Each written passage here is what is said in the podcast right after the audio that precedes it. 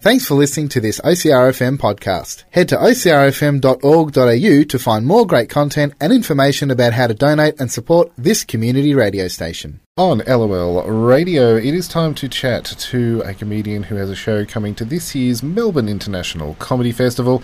It's a big welcome back to LOL Radio. Brody Snook, how's it going? Thank you so much for having me. I'm good. How are you? I'm uh, I'm doing pretty well now. Uh, last time we spoke to you, you were waylaid. Uh, Yeah. This year, you're playing the villain. Mm, I know. What a what a switcheroo. so it sounds like uh, it's going to be a, a all over the place kind of show.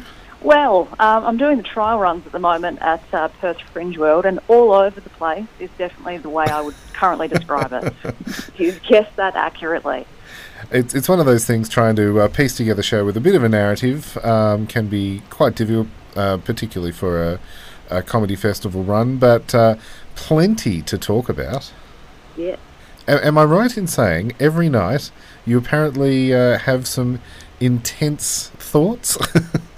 Yes, let's put it that way. Let's start lightly. Um, yeah, so I thought I would. It would be remiss of me not to include uh, this in my show because I went through a phase uh, of dreaming very, very violent dreams every night. right. And the common link between all of the dreams is that I was very much the villain. I was committing murder in these dreams. Right. And I talked about it to various medical and mental health professionals Yep.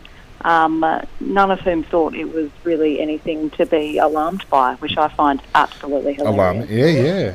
Yeah, exactly. So yeah, I just thought it was, it's a very interesting sort of idea to explore um, what what is going on in my subconscious with a string of these very gruesome dreams. Um, the show is sort of uh, it's pretty abject. There's, Yep. there's a fair bit of abject horror in there, um, but uh, it's look, it's really fun to perform so far, and I really can't wait to to bring it to Melbourne. And as strange as it might sound saying it out loud, a lot of things that people can relate to.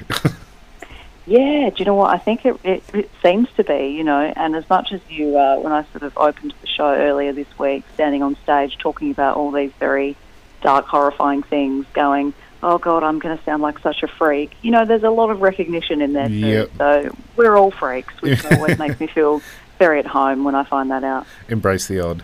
That's it. And so, uh, since we last spoke, you uh, took part in the Just for Laughs festival at uh, Sydney Opera House last year.